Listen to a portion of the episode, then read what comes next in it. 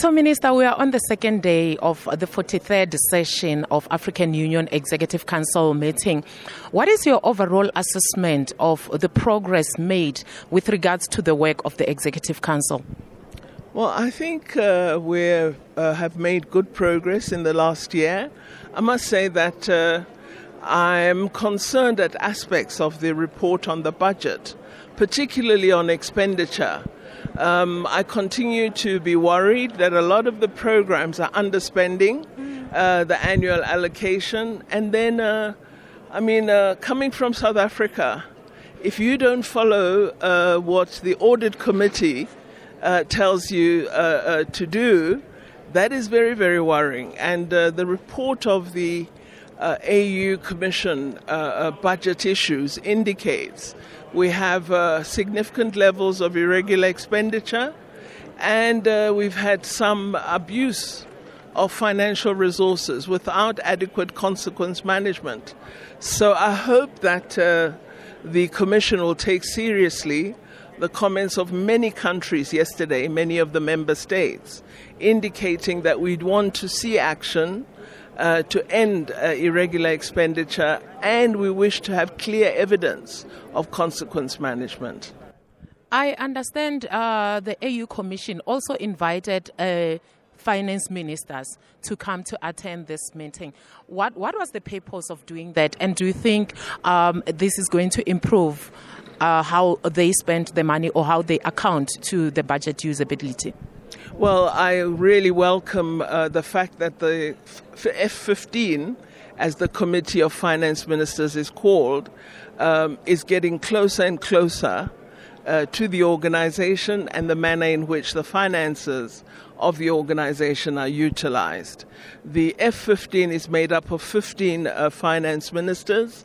10 rotate, and 5 are the tier 1 countries, the ones that pay the highest contribution to the African Union, and the 5 include South Africa, Egypt, Algeria, and 2 other countries. So I believe that the F-15, which is the one that really models the budget and exercises oversight, it has committed now that it is going to work step by step with the African Union Commission to provide support to them in ensuring that proper financial rules are followed and that there's adequate management of the financial resources of the organization.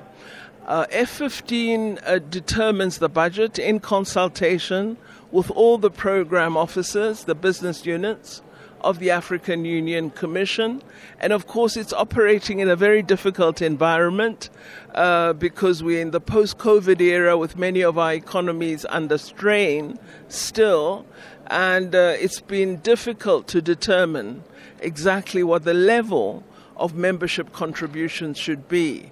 So we are working at this moment with really what is an austerity budget. There haven't been significant increases in spending areas. We've had to manage the resources fairly carefully because we don't wish to put member states under further strain.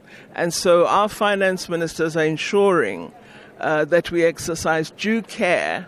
But of course, as many of the commissioners and heads of institutions were pointing out in the meeting yesterday, we must ensure that we don't constrain performance through the austerity budget being so narrow that it makes it impossible to execute programs. So we, treading that fine line to ensure that we are careful with our resources, but also that we're able to execute.